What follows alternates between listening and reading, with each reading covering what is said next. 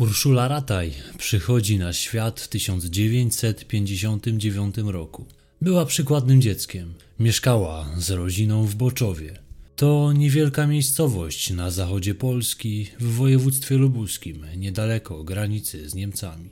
Pomagała rodzicom w domu jak tylko mogła. Obierała ziemniaki, szykowała surówkę, a także pomagała w sprzątaniu w domu. W szkole również spisywała się bardzo dobrze. Bez żadnych problemów ukończyła liceum, po którym zdecydowała się pójść na studia. Boczów jest bardzo mały. Nie ma tam wielu sklepów, nie ma nawet poczty. Do najbliższej trzeba jechać około 10 kilometrów. Nie ma też miejsca, gdzie można by spędzać wolny czas. By zaznać jakiejś rozrywki, trzeba udać się do pobliskich miast. Dlatego właśnie młodzi często wyjeżdżają ze wsi do miasta, gdzie jest znacznie więcej perspektyw. Największym miastem w okolicy, które zarazem daje największe możliwości pod względem studiowania, jest Poznań. Tam postanowiła udać się na kierunek matematyczny. Jej rodzice byli nauczycielami. Ona również chciała pójść ich śladem. Z Boczowa do Poznania jest sporo ponad 100 kilometrów. Nie jest to odległość, którą bez problemu można przebywać każdego dnia. Oczywiście można, ale wiąże się to z dużym pochłonięciem czasu, a także pieniędzy. Młoda Urszula przeprowadza się do Poznania, gdzie zaznaje wielkomiejskiego życia. Rodzice kupili jej mieszkanie na Jeżycach w Poznaniu. Pieniądze na mieszkanie udało im się pozyskać, ponieważ matka Urszuli otrzymała w spadku gospodarstwo po swoich rodzicach, które sprzedała, by zainwestować w przyszłość swojej córki. Ula teraz już wie, że jej miejsce nie jest w malutkiej wiosce, a właśnie w mieście. Po skończonych studiach nie wróciła do domu. Znalazła pracę, była nauczycielką matematyki w szkole sportowej w Poznaniu. Jednak czuła, że nie jest to do końca to, co chciałaby robić w życiu. Nie rozumiała niesprawiedliwości, jaką rządziła się szkoła. Uczniów, którzy słabo sobie radzili, wyciągała na trójki, ponieważ dobrze grali w piłkę. Tutaj zaznaczę, że trójka była wówczas najniższą oceną dającą promocję do kolejnej klasy. Chcąc robić w życiu coś innego, zrobiła kurs na przewodnika wycieczek. Podróżowanie wydawało się jej znacznie ciekawsze od ciężkiej pracy nauczyciela, która może być wypalająca. Odeszła ze szkoły i zajęła się prowadzeniem wycieczek. Była pilotem, potem rezydentką biura podróży. Opiekowała się Polakami za granicą. Miejscem, w które jeździła najczęściej, była Turcja. Dotychczas Urszula nie zaangażowała się w żadną poważniejszą relację. Zazwyczaj jej związki były krótkotrwałe. W Turcji jednak poznała mężczyznę. Miał na imię Hakan. Organizował on spływy kajakowe dla turystów i w ten sposób poznał rezydentkę z Polski. On sam był wykształcony, ale jego praca nie była szczytem jego możliwości. Miał też dobrze sytuowaną rodzinę. Wszyscy byli wykształceni. Rodzice pracowali na uniwersytecie, a siostra jako lekarz. Hakan i Urszula przypadli sobie do gustu. Ich uczucie rozkwitało. Przywiozła go do Polski, gdzie przedstawiła go jako swojego przyjaciela. Obawiała się stereotypów. Nie chciała, aby rodzina odradzała jej związek z mężczyzną, który wywodzi się z zupełnie innej kultury niż nasza. Jednak oni czuli się ze sobą bardzo dobrze. Urszula postanowiła na stałe przenieść się do Turcji. Rodzice Uli mieli wątpliwości co do tego związku. Mówili córce, że to bardzo poważna decyzja. Turcja to zupełnie inna kultura i nie wiadomo, czy tam się odnajdzie. Ale Urszula była otwarta na doświadczenia. W Turcji spędziła wiele czasu i była pewna, że życie tam będzie piękne. Wkrótce wzięli ślub. Początkowo wydawało się, że jest dobrze. Jednak taki stan rzeczy nie trwał długo. Niestety, niedługo później dotychczas wspaniały partner zmienił się w tyrana. Wiedział, że żona nie zarabia mało. Postanowił zatem, że on rzuci swoją pracę. Powiedział jej, że nie po to kończył studia, aby teraz zarabiać marne grosze. On sam siedział w domu i czekał na pieniądze spływające na konto jego żony. Czasem tylko chwytał się jakiejś tymczasowej pracy. Przy tym wszystkim nijakiej jednak nie wspierał. Podczas gdy ona pracowała, on był stałym bywalcem w pobliskich lokalach, gdzie pił piwo. Nie miał on zamiaru zajmować się codziennymi obowiązkami domowymi, by odciążyć pracującą żonę. Skądże? To kobieta w domu ma zajmować się robieniem obiadu i sprzątaniem. Taki stan rzeczy z pewnością nie odpowiadał ambitnej, znającej swoją wartość kobiecie, jaką z pewnością była Urszula. Postanowiła sprzeciwić się sytuacji, w jakiej postawił ją mąż. Niestety, w tym przypadku na niewiele się to zdało. Za każdym razem, gdy ona próbowała dyskutować z jego wizją tego związku, Hakan dotkliwie ją karał. Bił ją i poniżał. Zamykał na balkonie.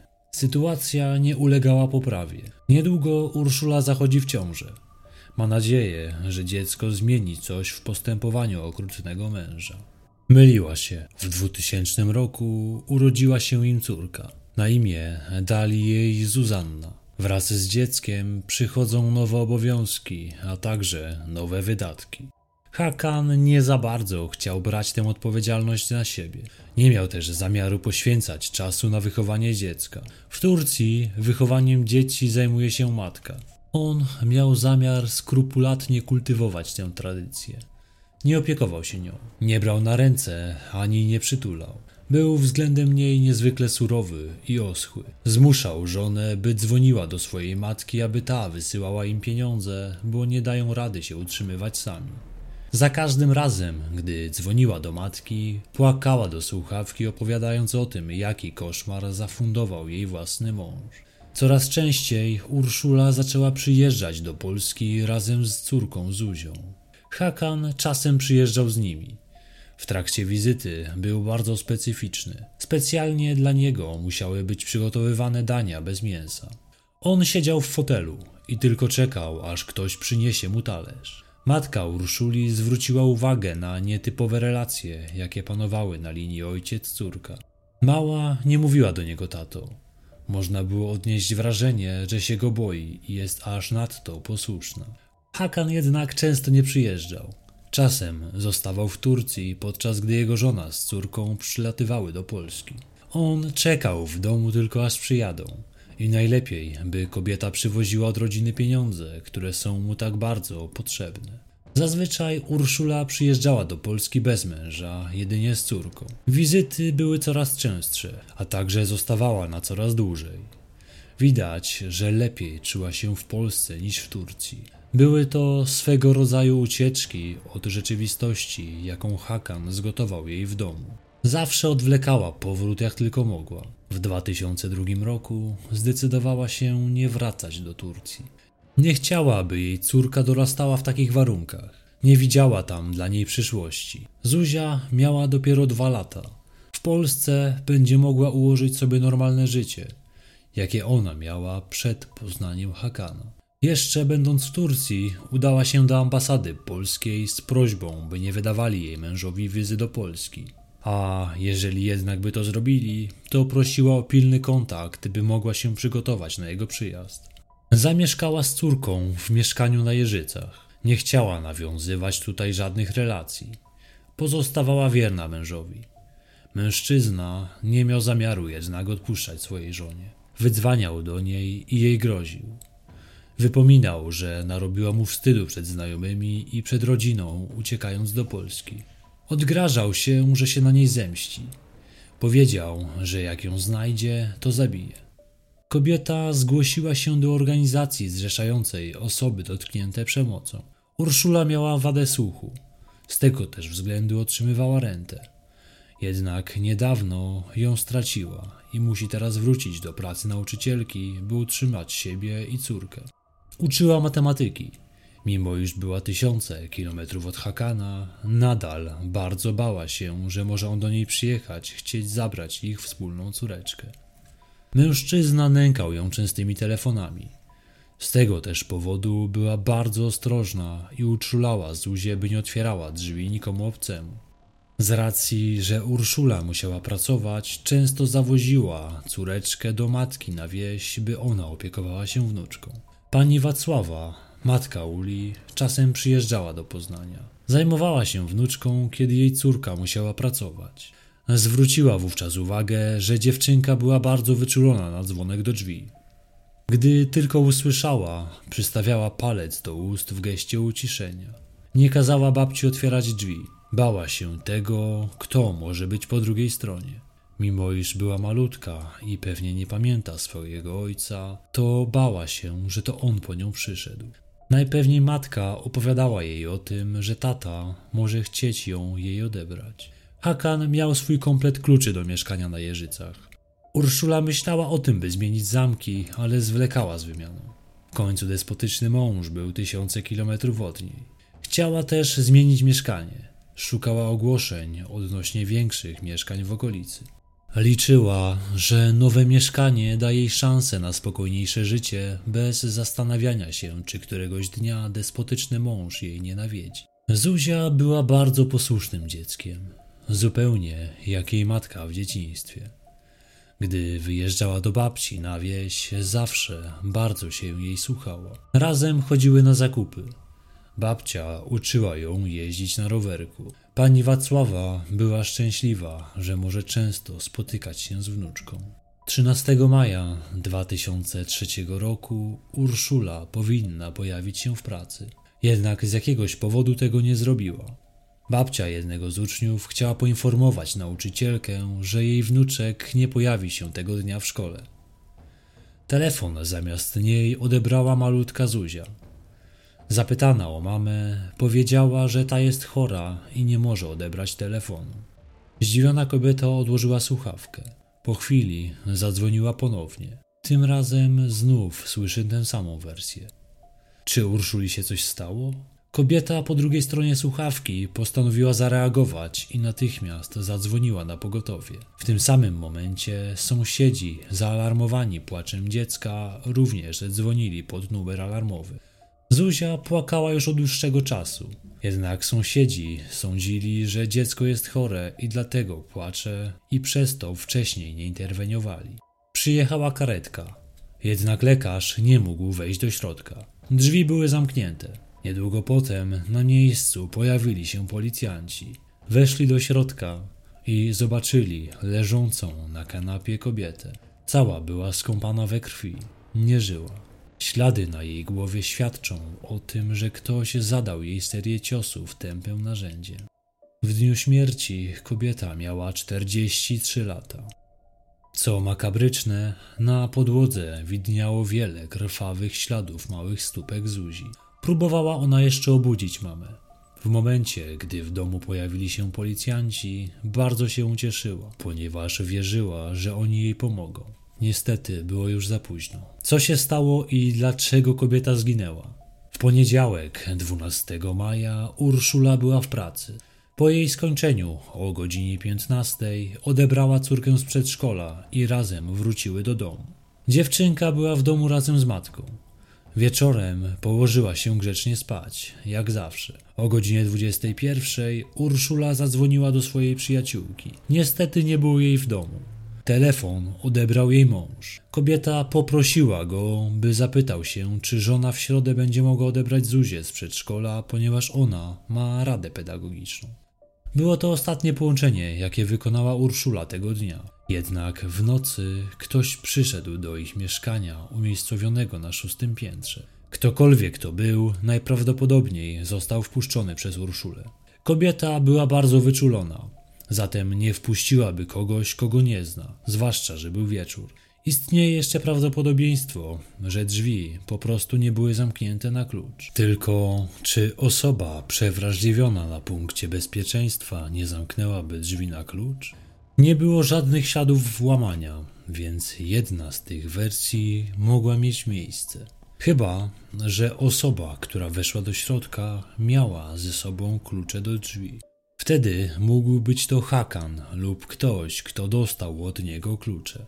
Taka wersja wydarzeń jest o tyle prawdopodobna, że drzwi zostały zamknięte po śmierci kobiety. Niemniej osoba ta zadała kobiecie młotkiem pięć ciosów w głowę. Nastąpiło to w momencie, gdy ta siedziała na tapczanie.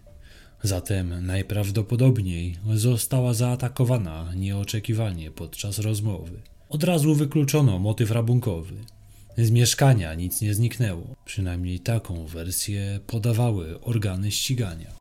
Śledczy, chcąc dotrzeć do sprawcy tego zabójstwa, rozpoczęli sprawdzenie od męża.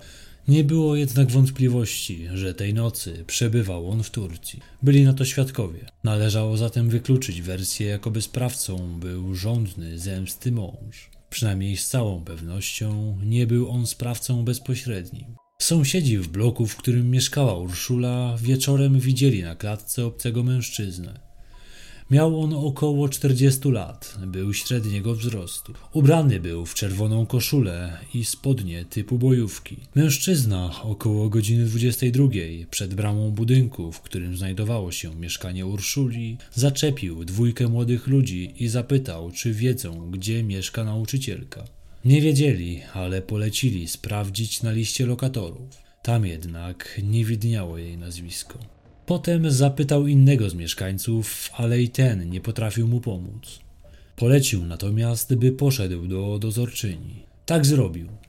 Od niej dowiedział się, w którym dokładnie mieszkaniu znajdzie Urszulę.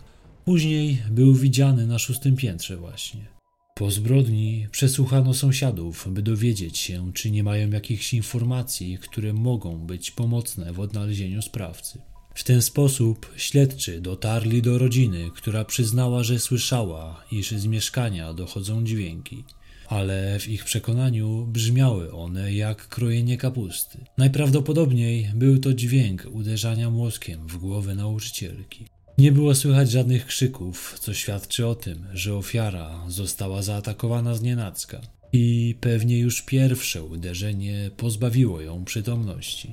Tym bardziej prawdopodobna wydaje się wersja, że sprawca był kobiecie znany. Rodzina, która mówiła o dźwiękach krojonej kapusty, nie mogła sobie poradzić z tym, co się wydarzyło.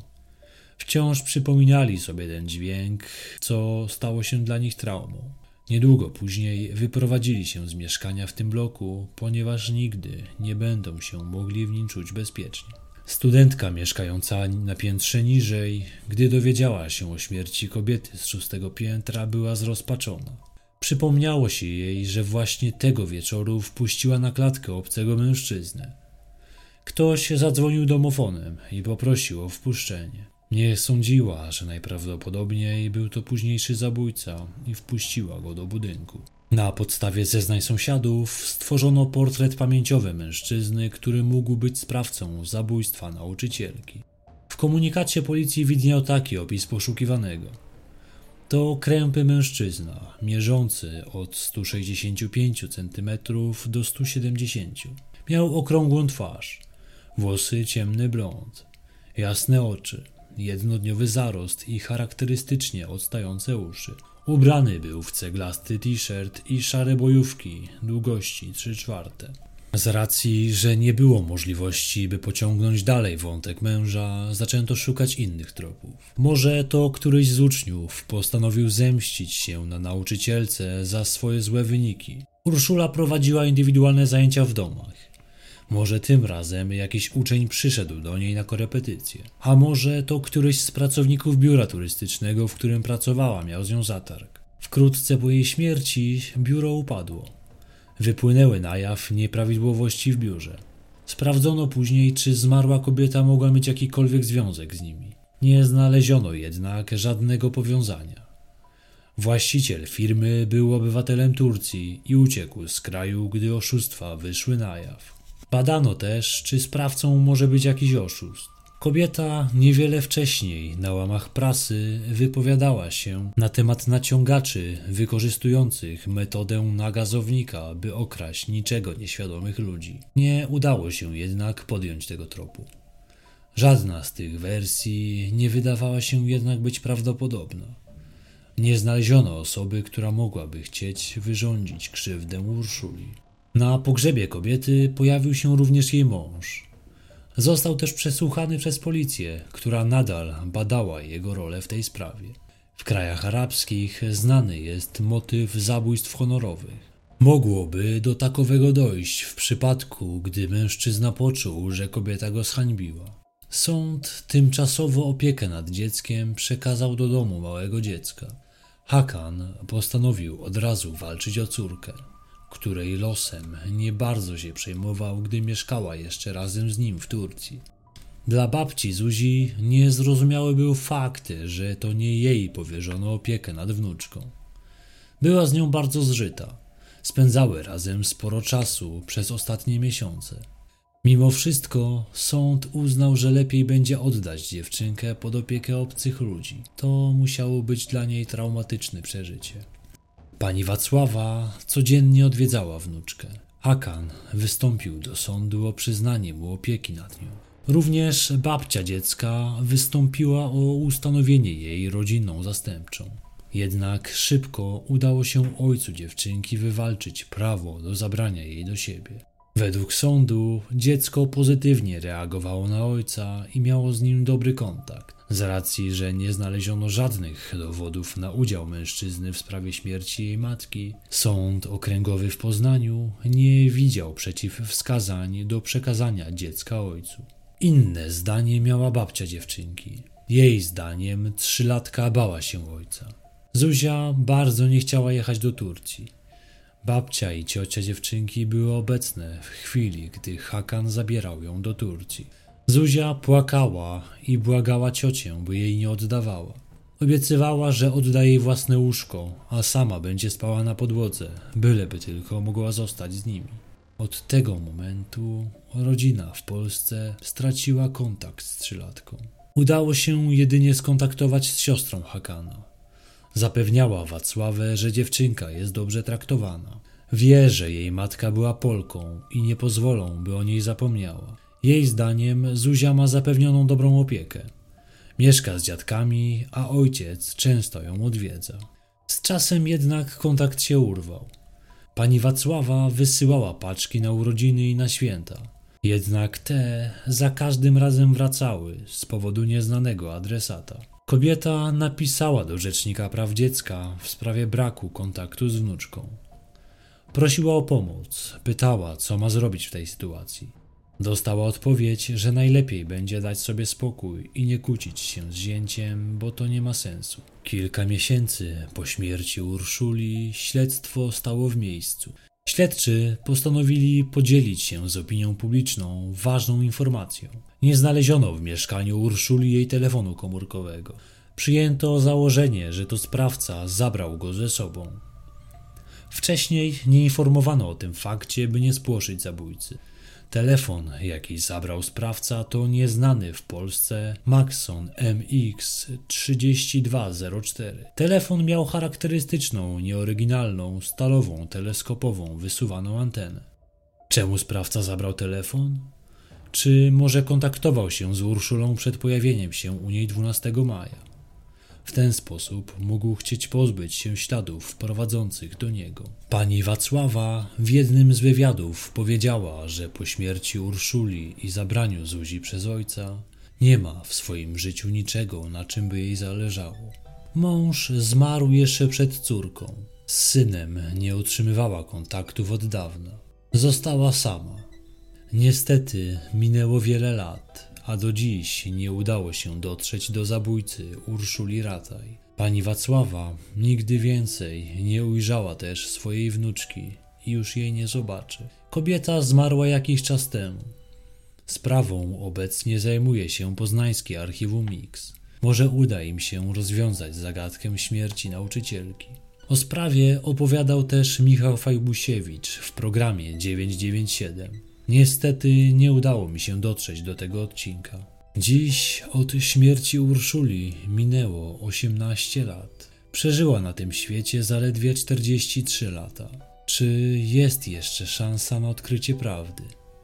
A może prawda jest już odkryta, tylko nie ma sposobności, by ją udowodnić? To już temat do spekulacji. Najbardziej wydaje się prawdopodobna wersja, że to mąż wynajął kogoś, kto zamordował Urszulę, ale nie ma dowodów na to, że taka wersja jest prawdziwa.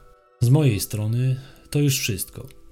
Dziękuję za Waszą obecność i zapraszam do dyskusji w komentarzach. Do usłyszenia niebawem.